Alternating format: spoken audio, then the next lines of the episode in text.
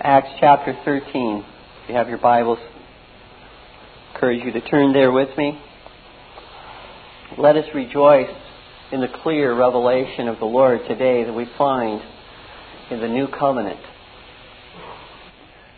Now there were in the church that was at Antioch certain prophets and teachers, as Barnabas and Simeon, that was called Niger, and Lucius of Cyrene, and Manaen, which had been brought up with Herod the Tetrarch, and Saul.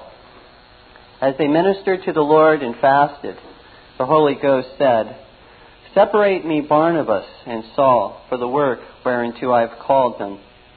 And when they had fasted and prayed and laid their hands on them, they sent them away. So they, being sent forth by the Holy Ghost, departed unto Seleucia, and from thence they sailed to Cyprus. And when they were at Salamis, they preached the word of God in the synagogues of the Jews. And they had also John to their minister.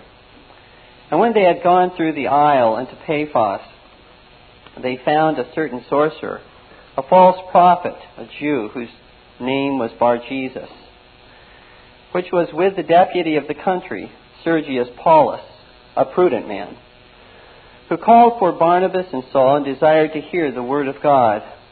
But Elymas, the sorcerer, for so is his name by interpretation, withstood them, seeking to turn away the deputy from the faith.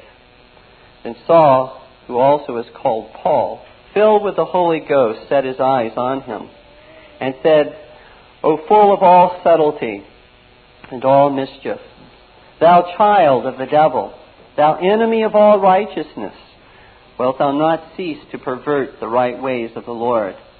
And now behold, the hand of the Lord is upon thee, and thou shalt be blind, not seeing the sun for a season."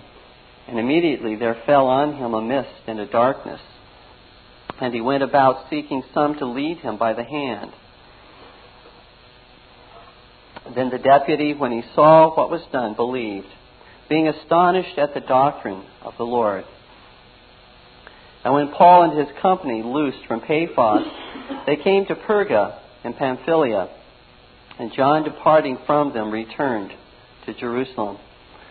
But when they departed from Perga, they came to Antioch and Pisidia, and went into the synagogue on the Sabbath day and sat down.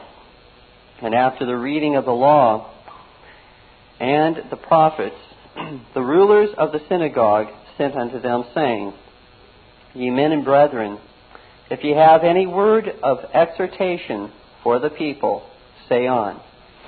Then Paul stood up, and beckoning with his hand, said, "Men of Israel, and ye that fear God, give audience. The God of this people of Israel chose our fathers, and exalted the people, when they dwelt as strangers in the land of Egypt. And with an high arm brought he them out of it. And about the time of forty years suffered he their manners in the wilderness. And when he had destroyed seven nations in the land of Canaan, he divided their land to them by lot. And after that he gave unto them judges about the space of four hundred and fifty years, until Samuel the prophet. And afterward they desired a king, and God gave unto them Saul, the son of Kish, a man of the tribe of Benjamin, by the space of forty years. And when he had removed him, he raised up unto them David to be their king, to whom also he gave testimony and said, I have found David the son of Jesse, a man after mine own heart, which shall fulfill all my will. Of this man's seed hath God, according to his promise, raised unto Israel a Savior, Jesus. When John had first preached before his coming the baptism of repentance to all the people of Israel, and as John fulfilled his course, he said, Whom think ye that I am? I am not he, but behold, there cometh one after me, whose shoes of his feet I am not worthy to loose. Men and brethren, children of the stock of Abraham, and whosoever among you feareth God, to you is the word of the salvation sent. For they that dwell at Jerusalem and their rulers, because they knew him not, nor yet the voices of the prophets which are read every Sabbath day, they have fulfilled them in condemning him. And though they found no cause of death in him, yet desired they Pilate that he should be slain. And when they had fulfilled all that was written of him, they took him down from the tree and laid him in a sepulchre. But God raised him up from the dead. Them which came up with him from Galilee to Jerusalem, who are his witnesses unto the people. And we declare unto you glad tidings, how that the promise which was made unto the fathers, God hath fulfilled the same unto us their children, in that he hath raised up Jesus again, as it is also written in the second Psalm, Thou art my Son, this day have I begotten thee. And as concerning that he raised him up from the dead, now no more to return to corruption, he said on this wise, I will give you the sure mercies of David. Wherefore he saith also in another psalm, Thou shalt not suffer thine Holy One to see corruption. For David, after he had served his own generation, by the will of God fell on sleep, and was laid unto his fathers, and saw corruption. But he whom God raised again saw no corruption. Be it known unto you, therefore, men and brethren, that through this man is preached unto you the forgiveness of sins. And by him all that believe are justified from all things, from which ye could not be justified by the law of Moses. Beware, therefore, lest that come upon you, which is spoken of in the prophets. Behold, ye despisers, and wonder, and perish. For I work a work in your days, a work which ye shall in no wise believe, though a man declare it unto you. And when the Jews were gone out of the synagogue, the Gentiles besought that these words might be preached to them the next Sabbath. Now when the congregation was broken up, many of the Jews and religious proselytes followed Paul and Barnabas, who speaking to them, persuaded them to continue in the grace of God. And the next Sabbath day came almost the whole city together to hear the word of God. And when the Jews saw the multitudes, they were filled with envy and spake against those things which were spoken by Paul, contradicting and blaspheming. Then Paul and Barnabas waxed bold and said, It was necessary that the word of God should first have been spoken to you. But seeing ye put it from you, and judge yourselves unworthy of everlasting life, lo, we turn to the Gentiles. For so hath the Lord commanded us, saying, I have set thee to be a light of the Gentiles, that thou shouldest be for salvation unto the ends of the earth. And when the Gentiles heard this, they were glad and glorified the word of the Lord. And as many as were ordained to eternal life believed. And the word of the Lord was published throughout all the region. But the Jews stirred up the devout and honorable women and the chief men of the city, and raised persecution against Paul and Barnabas, and expelled them out of their coasts. But they shook off the dust of their feet against them, and came unto Iconium. And the disciples were filled with joy and with the Holy Ghost. The Lord bless his word as it has been read and now as it is preached. We continue this Lord's Day in our study of the New Covenant. Our study of the New Covenant in Hebrews chapter eight is not some mere theoretical study that has no practical significance to our life in Christ. Dear ones, it is of the greatest importance with whom the new covenant is made. For the new covenant is the covenant of grace, realized and ratified by the blood of the Lord Jesus Christ. Those who internally have not become partakers of the new covenant are lost and condemned by the covenant of works made with Adam, according to Romans five eighteen, that all are condemned as a result of one man's sin. That would include infants, youth, adults, all, except Christ. In First Corinthians fifteen twenty-two, all in Adam die, even as all in Christ shall be made alive. Either one is in Adam and is lost, or one is in Christ and is saved.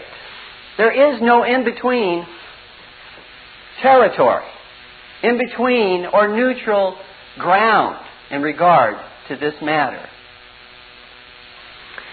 Let me be absolutely clear on this point, because it bears so greatly upon much of what is to be said today. There is no salvation since the time of Christ for anyone who internally has not become a partaker of the new covenant. There are no exceptions.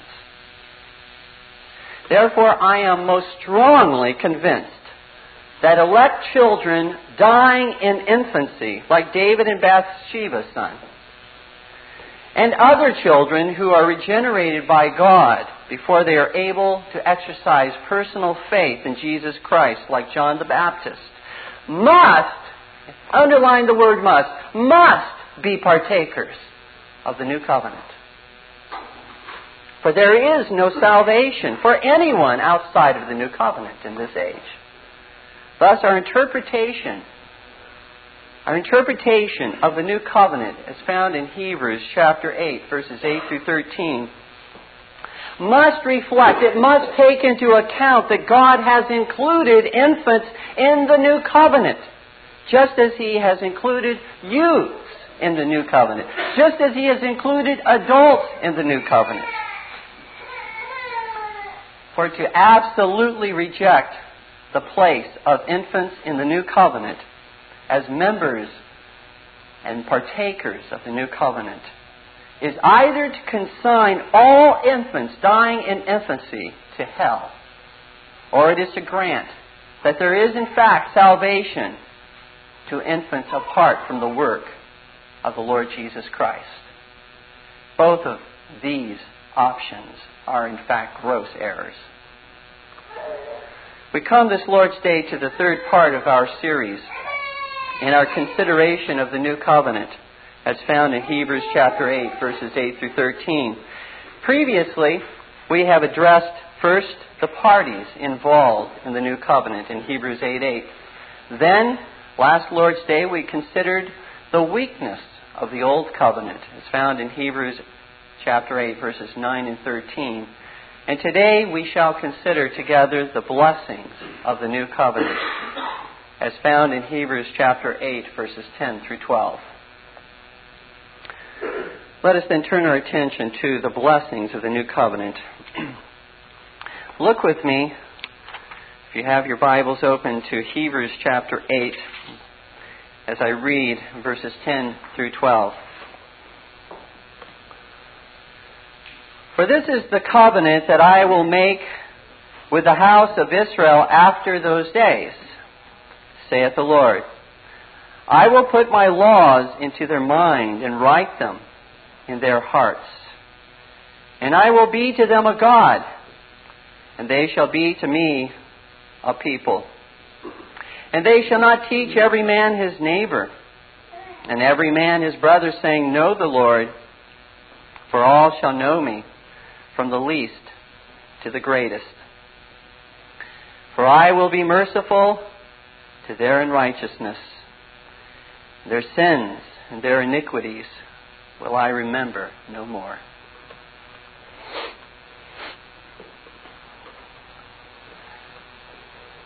The blessings specifically mentioned here in Hebrews chapter eight, verses ten through twelve, are clearly spiritual and internal in nature. There's no question about that. However, let no one mistakenly conclude that these particular spiritual blessings of the new covenant are essentially different from the spiritual internal blessings that were promised and even realized in the old covenant. Dear ones, there is not an absolute difference between the old and new covenants, as we have seen in the past sermons. But rather there is a comparative difference between the old and new covenants. Specifically, the old covenant is an age of anticipation. The new covenant is an age of realization. Or we might say the old covenant is an age of immaturity. The new covenant is, a, uh, is an age of maturity. Thus, the blessings mentioned in Hebrews chapter eight, verses ten through twelve, are not absolutely new, but only comparatively new.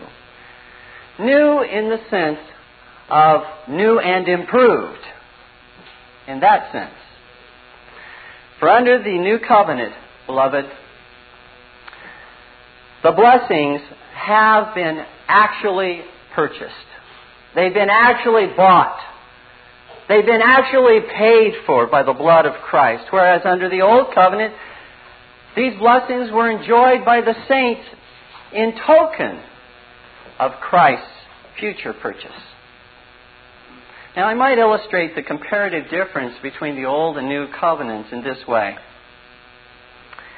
Whereas the old covenant saints enjoyed these inward spiritual blessings, that is, all those that are mentioned, as we shall see in Hebrews chapter eight, verses ten through twelve, they enjoyed them on, let's say, on Christ's credit card. New covenant saints enjoy these same inward spiritual blessings on Christ's actual payment. That is, with His own blood, having purchased them. We therefore now have a greater encouragement to our faith that we shall inherit all of these blessings than did the saints of the Old Testament. They had the authority of God. That's sufficient. But we not only have the authority of God, but we have the actual payment made. That's a great encouragement to our faith, that God has already secured all promises, all blessings, all gifts, all graces for His people. It is an accomplished fact in the death and the resurrection of the Lord Jesus Christ. By way of encouragement and admonition, therefore, let us be careful that we treasure, that we treasure every, uh, every one of these gifts and graces. For they were purchased with the priceless blood of Jesus Christ. They were purchased with infinite love, not because we were deserving, not because we were beautiful, not because we were rich or wealthy, not because we were wise, but because He loved us and took pity upon our desperate condition. Let us remember that our heavenly husband suffered the cruel death of the cross and the agonizing misery of God's infinite wrath, not for His sin, but for ours, in order to purchase us unto Himself, a bride unto Himself, whom He loved in spite of all of her ugliness, sin, and corruption. Let such love, dear ones, melt our hearts, not make us haughty, but let such love make us absolutely humble before the Lord our God, and treat no gift, and take no gift or grace from Christ for granted. The comparative differences, and again, not the absolute differences, but the comparative differences between the Old Covenant and the New Covenant may be summarized in the following eight ways. brief little statements that I hope will help you to see the comparative difference between the Old Covenant and the New Covenant. First of all, as to the time of each covenant. The Old Covenant was before Christ's coming, whereas the New Covenant is at and since Christ's coming. A second comparative difference. As to the manner in which each covenant was delivered. The Old Covenant was delivered obscurely by ceremonies, types, and shadows, whereas the New Covenant was delivered clearly by the actual fulfillment of Christ and by the clear doctrine preached by the apostles. Thirdly, as to the extent of people in each covenant. The Old Covenant was extended primarily to Israel, whereas the New Covenant is extended to Israel and all nations. A fourth comparative difference. As to the means of ratification of each covenant. The Old Covenant was ratified by the blood of animals, whereas the New Covenant is ratified by the blood of God's only begotten Son. A fifth comparative difference. As to the efficacy, the efficiency, the actual bringing about real change in men's hearts and lives in each of the covenants. The Holy Spirit did not bring as many under the Old Covenant to participate in the inward spiritual blessings promised as He has done under the New Covenant. We can use as an example, particularly Israel itself. Israel left the Lord under the Old Covenant, abandoned, turned her back upon the Lord as a people, as a nation under the Old Covenant. But Israel under the New Covenant will be regathered to the Lord, will be renewed in her covenant with the Lord. The sixth comparative difference, as to the way in which God's promises are set forth in each covenant. The way. Under the Old Covenant, God uses temporal blessings so often in representing eternal blessings, whereas under the New Covenant, God speaks very directly to us about our spiritual and eternal blessings. Take, for one example, how often the land of promise, the land flowing with milk and honey, is used as a temporal blessing in the Old Covenant to speak of heaven. And yet in the New Covenant, very directly, God tells us and speaks of heaven to come. A seventh comparative difference between the Old and New Covenants is as to the burden of each covenant. The many detailed ceremonies of the Old Covenant were indeed a great burden to those saints, whereas Christ's yoke under the New Covenant is easy and His burden is light. Finally, the eighth, and others may come up with more than these. These are not intended to be exhaustive. As to the length of each covenant, the Old Covenant is limited in time, whereas the New Covenant is unlimited in time. It is everlasting. Thus, dear ones, it is not accurate. It is not accurate to distinguish the Old and New Covenants as if the Old Covenant was merely an external covenant that bestowed only temporal earthly blessings, and as if the New Covenant is an, a merely internal covenant that bestows only eternal, heavenly blessings. That kind of a contrast is not accurate when contrasting the Old and New Covenants. Such a contrast is not consistent at all with biblical revela- revelation, as we shall see.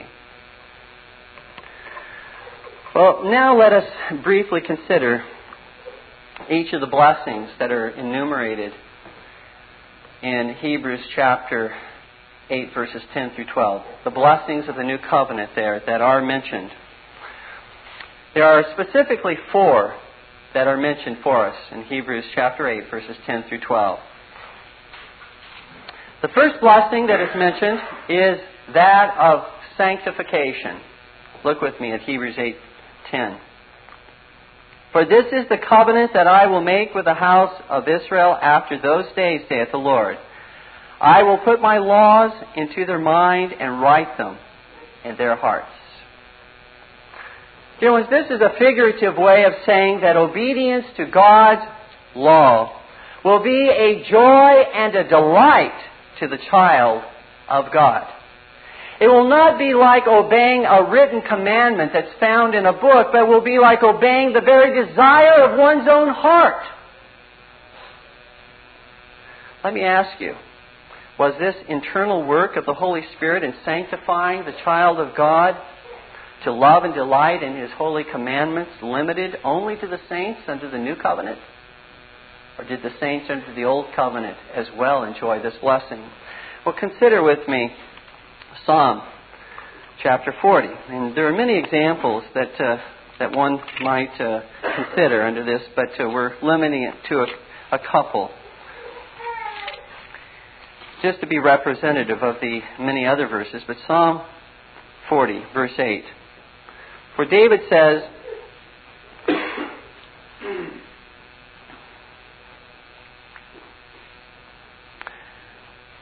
I delight to do thy will, O my God, yea, thy law is within my heart. Certainly this is speaking of Christ to come, but also I th- believe, as we uh, see in many other places, speaks of the uh, the very nature. Psalm one nineteen, just consider all of the places where David says how it is his delight to do the will of God, how His law is written on his heart or in his heart. Likewise, we see in Isaiah chapter fifty-one, verse seven.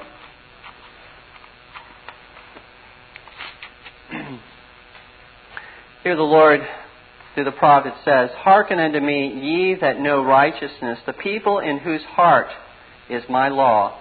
Fear ye not the reproach of men, neither be ye afraid of their revilings. The question may be then asked, how is this blessing of sanctification then improved in the new covenant over the old covenant? In this way, the Holy Spirit is poured out in a more abundant and efficacious or effectual measure, as evidenced on the day of Pentecost, in order to accomplish in a greater degree the sanctification of His people.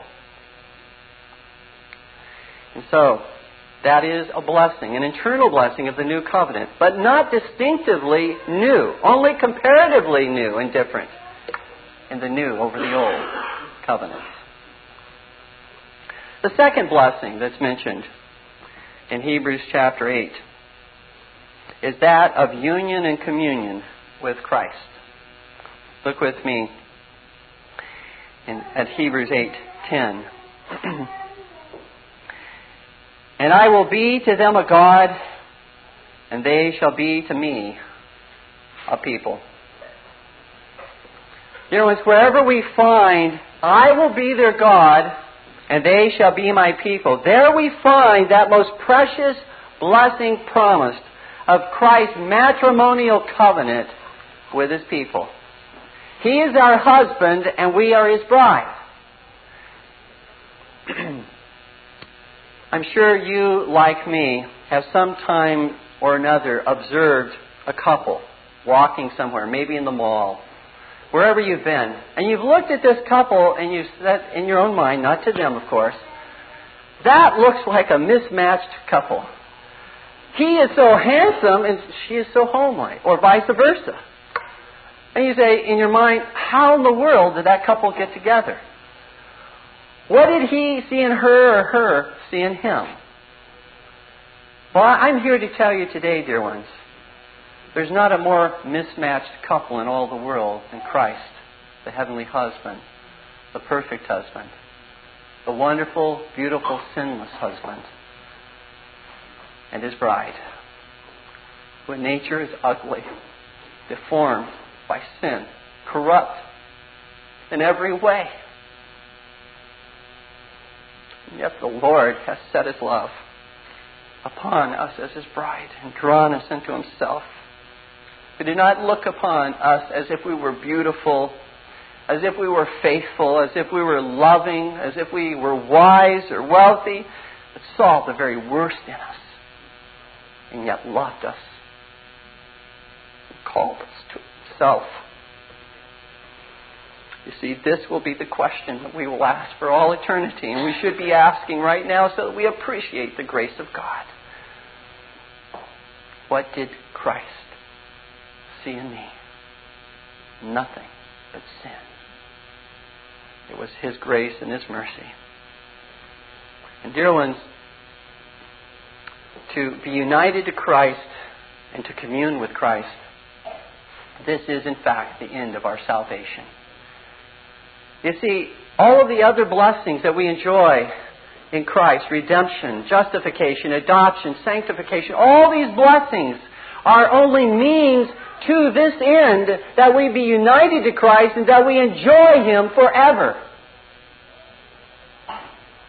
This is the blessing of all blessings in the New Covenant. Did the covenant, Old Covenant saints enjoy the same spiritual blessing? Yes, in fact, they did. In Deuteronomy chapter twenty-nine. Look with me, verses ten and following, where the covenant, the Old Covenant is being renewed. Before entering into the Promised Land.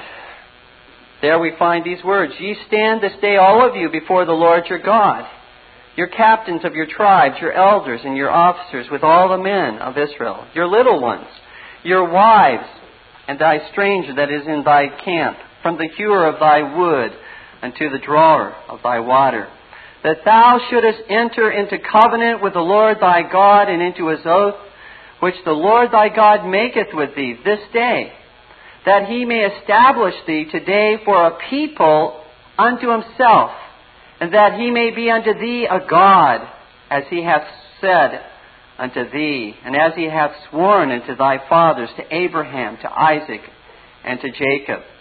Neither with you only do I make this covenant and this oath, but with him that standeth here with us this day before the Lord our God, and also with him that is not here with us this day," with our children, those who are not here, those who have not yet been born.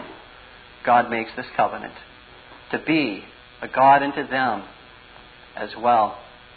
The promise is made, but it is in fact realized only by the work of the Holy Spirit in any of our lives, whether child or adult. The promise is made, but only realized by God's grace and mercy in transforming and changing, giving to us faith, renewing us. You might also look at Second Samuel seven twenty-four, which I won't look up, to the same effect. For God, in effect, says to the people at that time, "I have become a God to thee, and thou art my people." This blessing was realized by Old Covenant saints.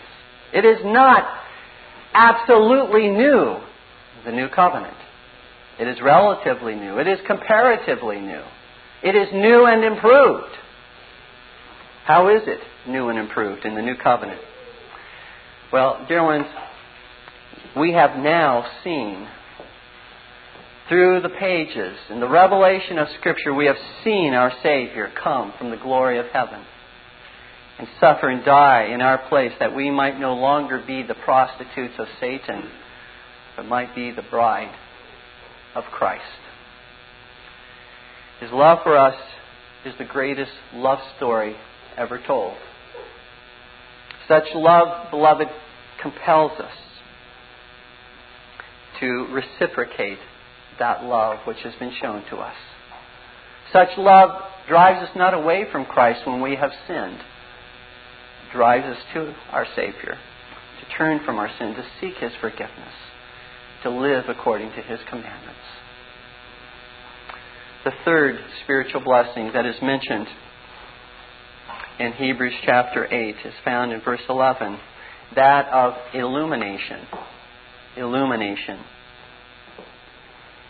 There we read, "And they shall not teach every man his neighbor, and every man his brother, saying, Know the Lord, for all shall know me, from the least to the greatest.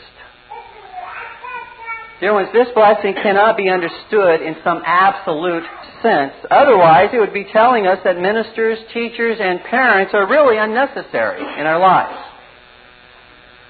That we really don't need anybody to instruct us at all.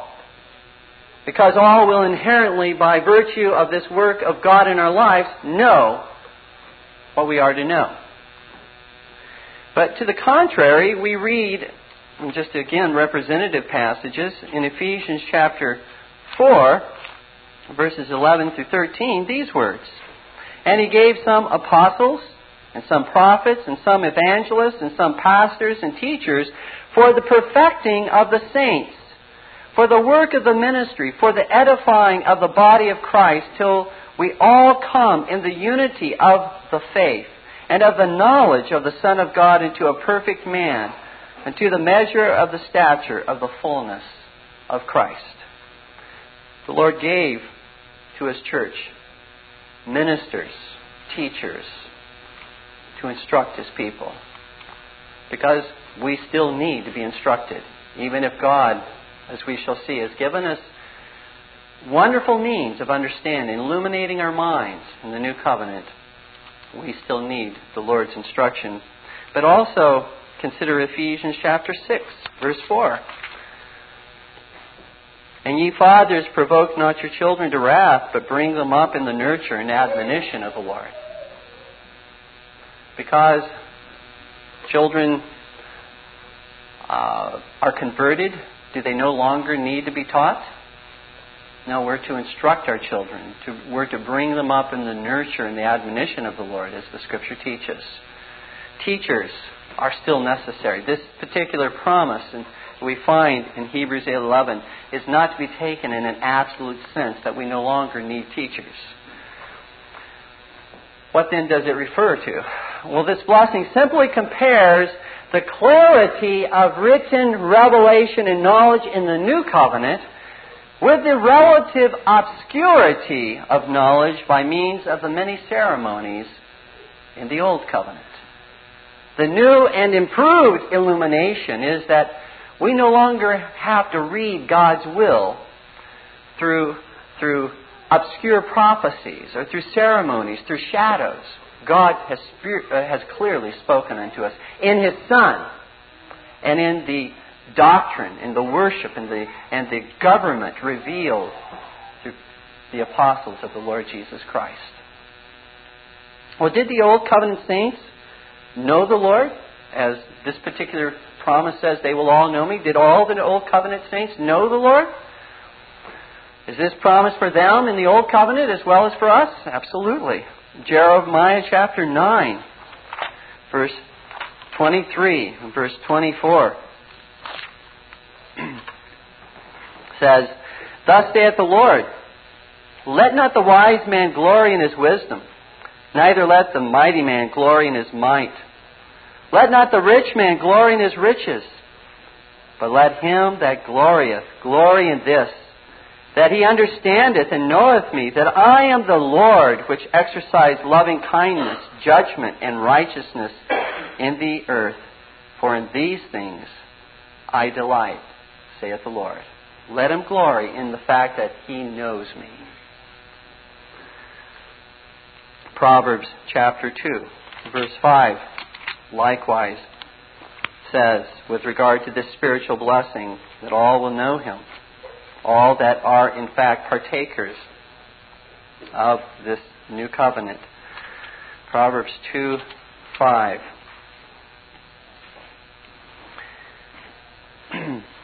I'll begin with verse, I'll begin with verse four. If thou seekest her as silver, speaking of understanding, if thou seekest her as silver, and searchest for her as for hid treasures, then shalt thou understand the fear of the Lord, and find the knowledge of God. Find the knowledge of God. Hosea chapter six, verse six says,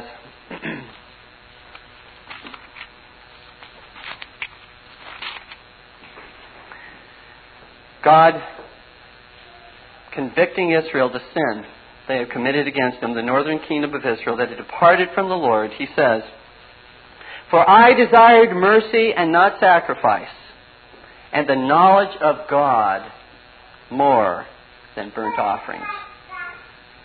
Wasn't a blessing, a spiritual blessing. It was outside of their, uh, outside of the old covenant. He's simply saying, you have put and invested more affection and time and energy in that which is outward, but you have not known me as you ought. You have not rejoiced in mercy as you ought. So in fact, it is a condemnation of the fact that they did not know him as they ought to have known him under the old covenant. Well, how was the new covenant an improvement in this blessing of illumination? Well, the work of the Holy Spirit in illuminating our minds by what is recorded for us in Scripture, recorded for us in the new covenant, is a vast improvement over that of the saints in the old covenant, who had to see the Son of Righteousness as if through the fog and the haze of ceremonies and shadows, rather than in the noonday sun of clear witnesses to Christ's death and clear witnesses to his resurrection, and with the clear testimony of the apostles proclaimed one doctrine, one worship, one government, which he has given to his church. The last blessing that is mentioned is that of justification in Hebrews eight twelve. For I will be merciful to their unrighteousness, and their sins and their iniquities will I remember no more. How blessed is the man to whom the Lord does not impute iniquity, nor requite him according to what his sins justly deserve. Where do those sentiments come from? From David in the Psalms. But rather wipes away his account clean, and even places in his account, imputes to him the perfect righteousness of Christ. Was this blessing of justification enjoyed by old covenant saints? Absolutely. Psalm thirty-two, verse five. Listen to the words of David. I acknowledged my sin unto thee, and mine iniquity have I not hid. I said, I will confess my transgressions unto the Lord, and thou forgavest the iniquity of my sin. Listen again to the psalmist in Psalm one hundred three, where he extols the forgiveness of God and justification. Verses one through four. Bless the Lord, O my soul, and all that is within me. Bless his holy name. Bless the Lord, O my soul, and forget not all his benefits, who forgiveth all thine iniquities, who healeth all thy diseases, who redeemeth thy life from destruction, who crowneth thee with loving kindness and tender mercies. And verses eight through twelve of the same chapter. The Lord is merciful and gracious, slow to anger, and plenteous in mercy. He will not always chide, neither will he keep his anger forever. He hath not dealt with us after our sins, nor rewarded us according to our iniquities. For as the heaven is high above all the earth, so great is his mercy toward them that fear him. As far as the east is from the west, so far hath he removed our transgressions from us. The blessing, the internal spiritual blessing of forgiveness, limited only to new covenant saints? Absolutely not. It is enjoyed and was enjoyed by old covenant saints as well. Well, how was this blessing then improved in the new covenant? Well, in the old covenant, sin was not put to the account of God's saints. That's true. But sin did remain in the old covenant in the account of Christ, because Christ had not yet paid for that sin by his actual death. And so this is a great benefit. This is, this is new and improved, that Christ has actually made payment of our sin, as taught in Hebrews nine fifteen. As we said earlier, the sins of saints in the Old Covenant were paid, as it were, in Christ's credit card, whereas the sins of the saints in the New Covenant are paid by Christ's actual blood. Salvation and forgiveness of sin. And dear ones, if the Lord has not withheld even His own Son from us, but has delivered Him up for us all, how much more shall He not give all things to you through His Son that are good for you, that are necessary and needful for you? If He did not withhold His Son from that agony and misery when you are passing through afflictions and trials, will the Lord not give to you everything that you need as you put your faith and your trust in the Lord Jesus Christ? See, the fact that Christ has paid now is a great encouragement to our faith. The fact that He has been raised from the dead, thereby showing that God has accepted the sacrifice that was made. That Christ didn't remain in the grave. He was raised. It's such an exhilaration and boon to our faith. Our faith is not in vain as we put our faith in the Lord Jesus Christ.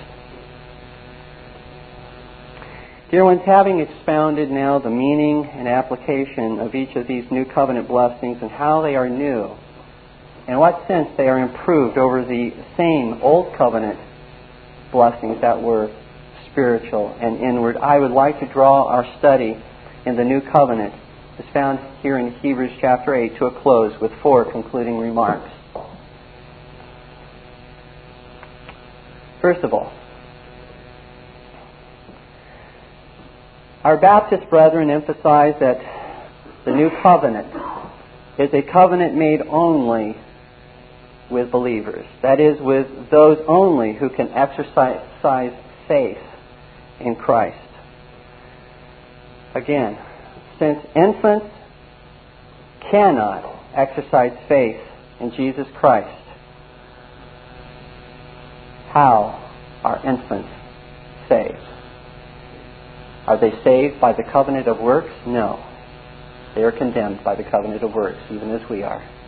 They must be saved because of the new covenant in Christ's blood. Therefore, they must be partakers. If they are, in fact, elect children dying in infancy, they must be saved by the new covenant. If they are regenerated, like John the Baptist, before being able to exercise their faith, they must be uh, uh, a part and partakers of the new covenant. There is no other way of salvation.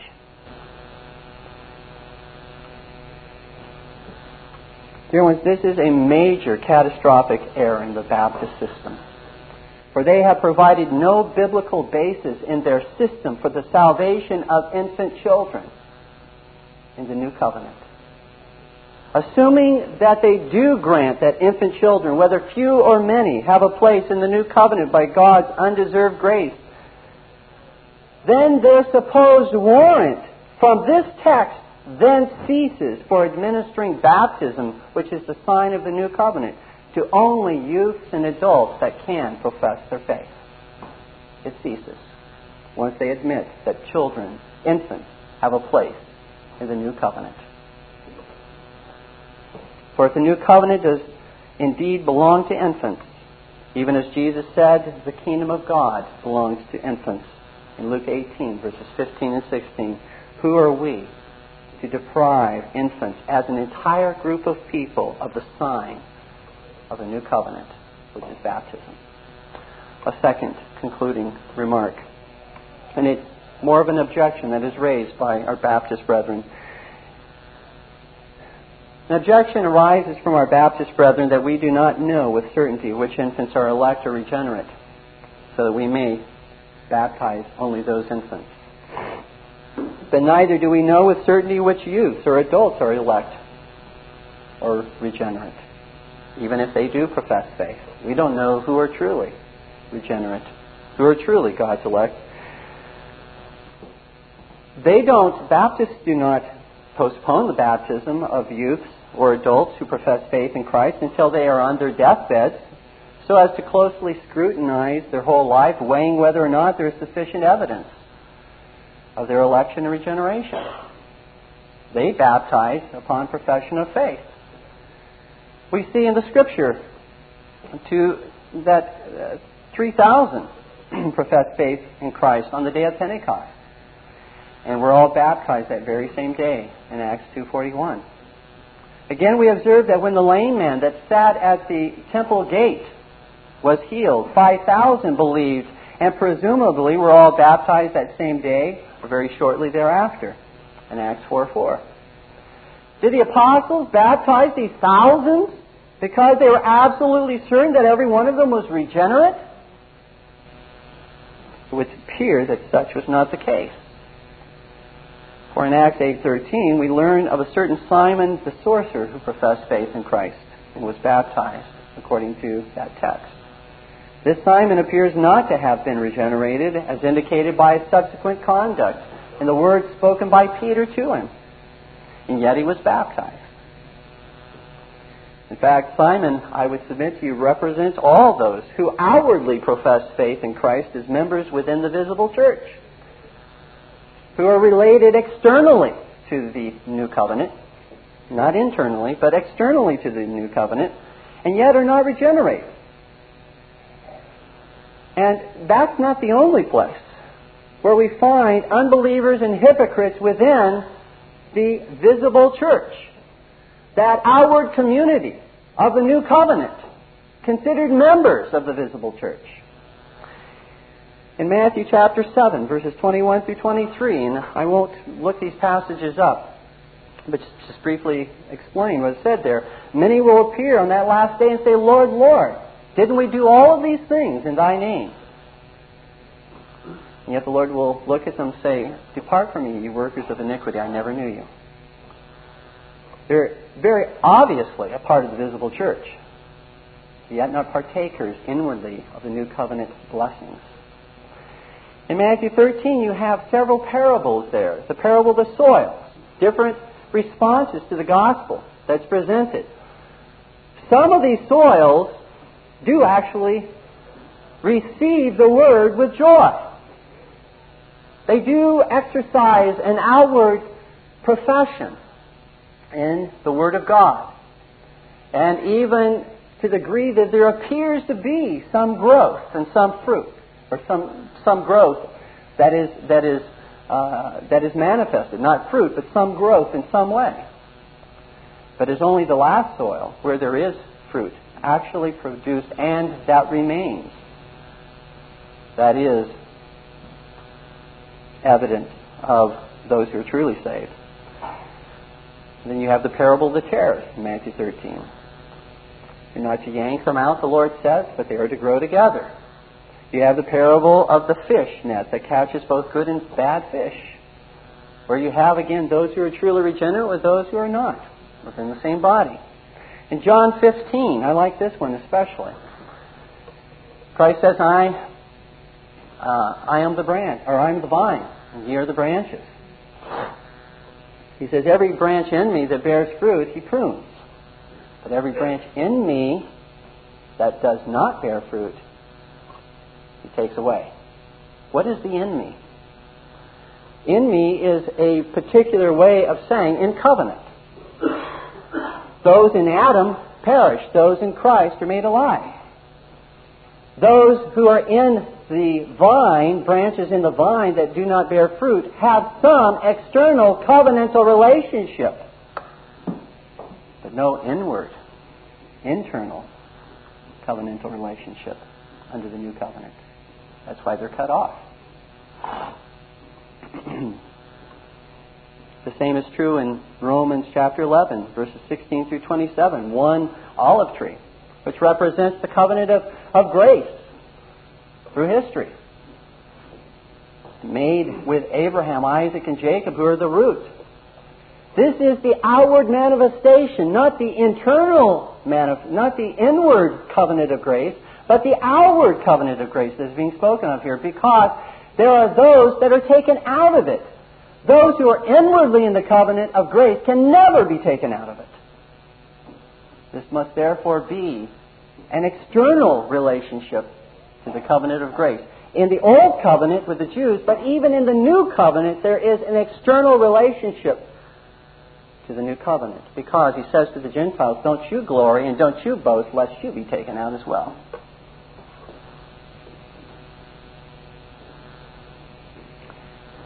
Hebrews chapter six, verses four through six, certainly evidences men, women, who were part of the church and yet cannot be renewed to repentance. First Peter, chap, uh, I'm sorry, Second Peter chapter two, verse one. There are those who deny the Lord that bought them. How is that? It has to refer to an external covenantal relationship, not an internal covenantal relationship. No one who internally is related to Christ can be can deny the Lord and be damned. Only those who may be externally related to the new covenant and acknowledge that Christ has bought them through this new covenant externally by way of profession.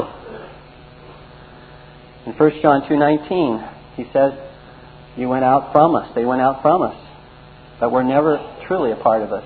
But they went out from us to manifest that they were not of us. They were identified with the covenant community, this new covenant uh, community. But they were not truly, internally a part of this new covenant community. We could we could multiply examples. I wanted to give you a very representative view, though, of the Scripture that's found in the New Testament. That, in fact, there are those who are not regenerate, those who are hypocrites, and yet deemed, accounted to be a part externally of the new covenant. Thus, if we are to baptize only those whom we know with certainty to be inwardly partakers of the new covenant, found uh, the, the promises found in Hebrews eight ten through twelve, uh, we must baptize none. We can absolutely baptize no one. Not, we must then baptize only adults. That makes no sense. That's inconsistent. If we are baptizing on the basis of regeneration, we can baptize absolutely zero. Is it not strange indeed that in the system of our Baptist brethren, infants may be members of the heavenly kingdom of Christ, that which is the greater kingdom, but are excluded from being members of the earthly kingdom of Christ, which is the lesser kingdom? If Christ has made a place for infants in His heavenly kingdom, He must have made a place for them in His earthly kingdom. Dear ones, we have no authority to excommunicate infants in His earthly kingdom and from His earthly kingdom.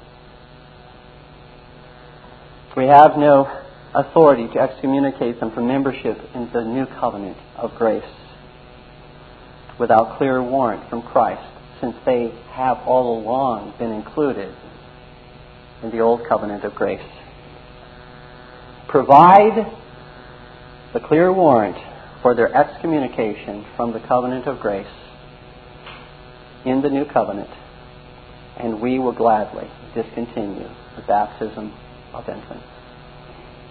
Show that they have been excommunicated from the covenant of grace, and we will discontinue our practice of baptizing infants. A third concluding remark. Our Baptist brethren emphasize only the internal nature of the new covenant based upon spiritual blessings that are found in Hebrews eight, verses ten through twelve. But let it also be observed that there are many external blessings contained in the new covenant, just as there are many external blessings found in the Old Covenant, these not being specifically mentioned in Hebrews chapter eight, verses ten through twelve, but many external blessings. For example, when the Lord removed all of the outward ordinances of the Old Covenant, the, those ordinances that pertain to worship, did He not replace them with outward ordinances of New Covenant worship? Those are outward blessings, external blessings that the Lord has given in the new covenant of grace.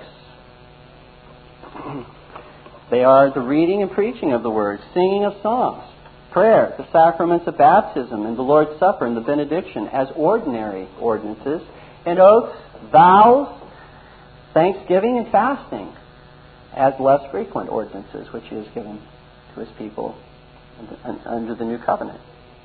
And what about the many temporal promises of the new covenant that are mentioned, that are not mentioned in Hebrews chapter eight, such as Matthew six thirty-three? Seek ye first the kingdom of God and his righteousness, and all these things shall be added unto you. Is that not a new covenant blessing? What about Philippians four nineteen? My God shall supply all your needs according to his riches and glory in Christ Jesus. Is that not a temporal, external blessing promised in the new covenant? First Timothy six seventeen, that God has given us all things to enjoy. James five fifteen, if any, any of you are sick, call for the elders of the church. If you confess your sin, you will be healed. Is that not an external outward blessing that God promises in the new covenant? What about the Lord's Prayer? Give us this day our daily bread. External blessing? Of course. All the promises of God in Christ, Jones, are yea and amen. Not some of them. Not only the spiritual blessings, but all, temporal and spiritual, are yea and amen in Christ Jesus, according to Second Corinthians one twenty. And so, that's a false dichotomy on the part of our Baptist brethren to say that the new covenant only speaks of spiritual blessings, whereas the old covenant speaks of, of some spiritual blessings, but mostly temporal blessings. Not true. Not true at all.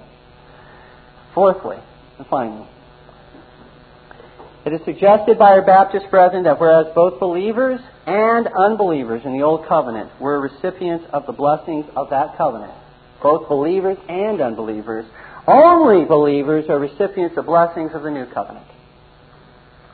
False. Not true. I do grant that hypocrites and unbelievers are not partakers of the inward spiritual blessings of the new covenant that are found in Hebrews eight, verses ten through twelve, but neither were hypocrites and unbelievers partakers of the same inward spiritual blessings of the old covenant of grace. Dear ones, hypocrites and unbelievers receive various external benefits and blessings from both covenants.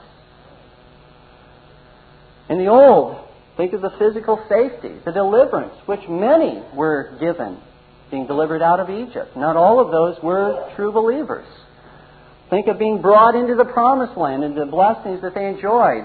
Certainly they enjoyed temporal blessings. Those who are believers or hypocrites enjoyed temporal blessings as a result of the old covenant.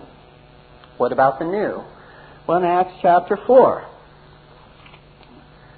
verse thirty-four,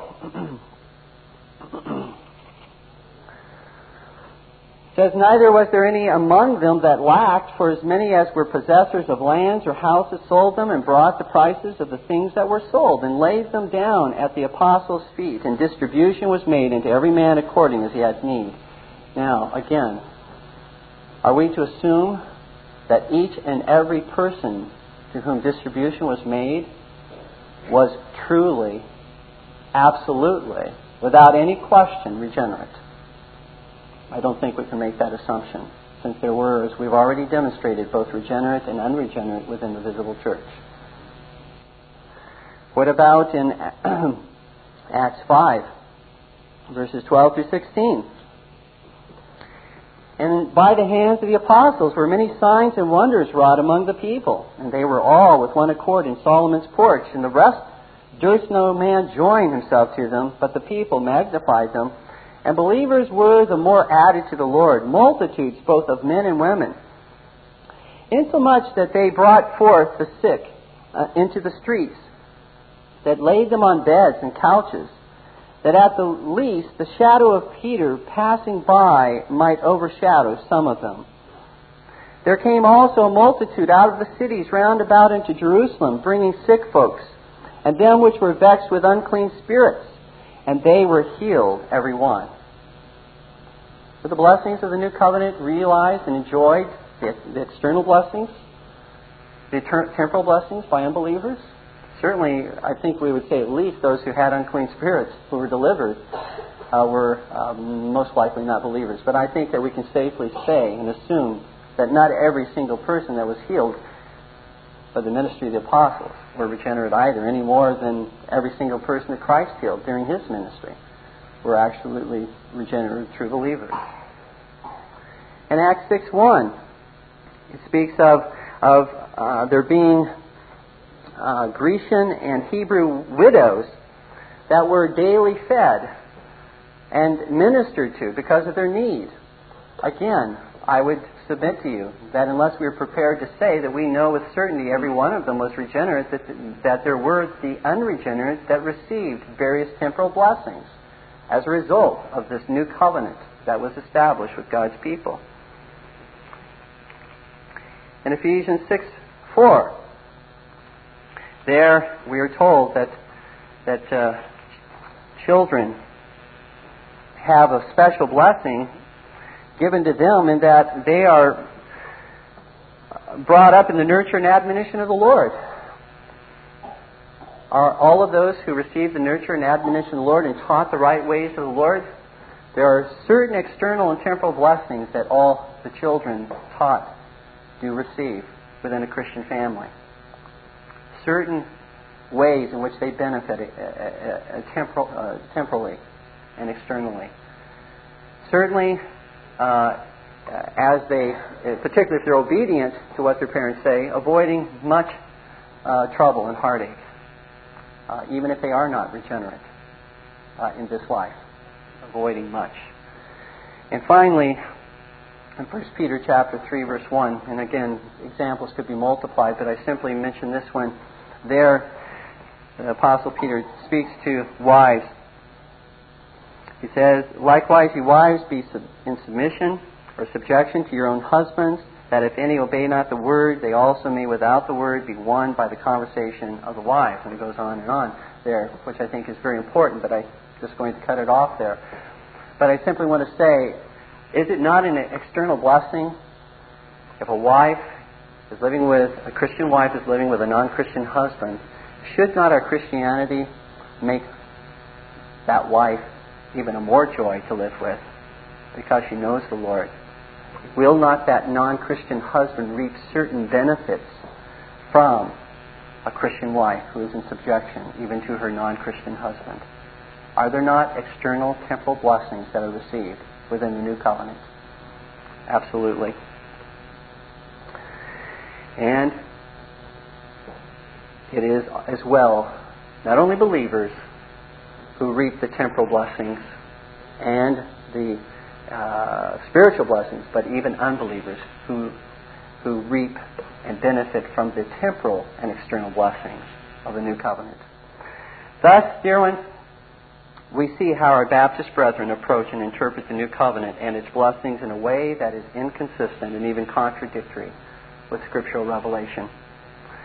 When such is the case, it is little wonder that our infants and little children will sadly find no place, no place at all in the new covenant of our Baptist brethren. But thanks be to God that He has included them. He has included us and our children in His covenant of grace. Let us, beloved, call out to God for our children with these words: "O Lord our God, remember now Thy covenant. Be faithful, be merciful in light of Thy covenant which Thou hast made to me, to my children." It is a covenant of grace, not a covenant of merit. Be merciful, O Lord, my God, to my dear children. Please stand with me in prayer.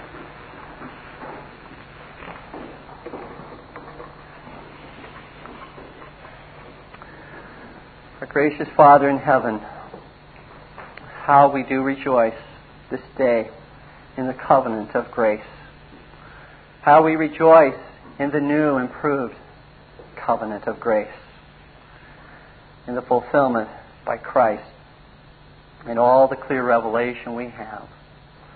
And Father, because we have received such an improved covenant, we are therefore more responsible to Thee, and our sin is more greatly aggravated in turning our backs upon Thee.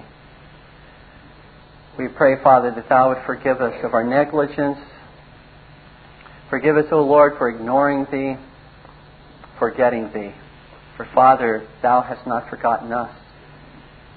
Thy Son remembers us and prays for us without ceasing. We pray, Father, that Thou would turn our hearts this day and turn the hearts of our children to Thee, that the promises that have been made to us and to our children would be realized in our life and in theirs. And we will cling, O Lord, to Thy covenant mercies. We will cling to the promises that have been made. We will trust, O Lord, in Thee to accomplish all things. We ask these things in Christ's blessed name. Amen. This Reformation audio track is a production of Stillwater's Revival Books. You are welcome to make copies and give them to those in need. S W R B makes thousands of classic Reformation resources available, free and for sale, in audio, video, and printed formats. It is likely that the sermon or book that you just listened to is also available on cassette or video, or as a printed book or booklet. Our many free resources, as well as our complete mail-order catalog, containing thousands of classic and contemporary Puritan and Reformed books, tapes, and videos at great discounts, is on the web at w w w dot s w r b dot com. We can also be reached by email at S W R B at S W R B dot com, by phone at seven eight zero, four five zero, three seven three zero, by fax at seven eight zero, four six eight, one zero nine six, or by mail at forty-seven ten, thirty-seven A Avenue, Edmonton, that's E D M O N T O N, Alberta, abbreviated capital A, capital B, Canada, T six L three T five. You may also request a free printed catalog. And remember that John Calvin, in defending the Reformation's regulative principle of worship, or what is sometimes called the scriptural law of worship, commenting on the words of God, which I commanded them not, neither came into my heart, from his commentary on Jeremiah seven thirty-one, writes, God here cuts off from men every occasion for making evasions, since he condemns by this one phrase, I have not commanded them, whatever the Jews devised. There is then no other argument needed to condemn superstitions than that they are not commanded by God. For when men allow themselves to worship God according to their own fancies, and attend not to his commands, they pervert true religion. And if this principle was adopted by the Papists, all those fictitious modes of worship in which they absurdly exercise themselves would fall to the ground. It is indeed a horrible thing for the Papists to seek to discharge their duties towards God by performing their own superstitions. There is an immense number of them, as it is well known, and as it manifestly appears. Were they to admit this principle, that we cannot rightly worship God except by obeying His word, they would be delivered from their deep abyss of error. The prophet's words, then, are very important, when he says that God had commanded no such thing, and that it never came to his mind, as though he had said that men assume too much wisdom when they devise what he never required, nay, what he never knew.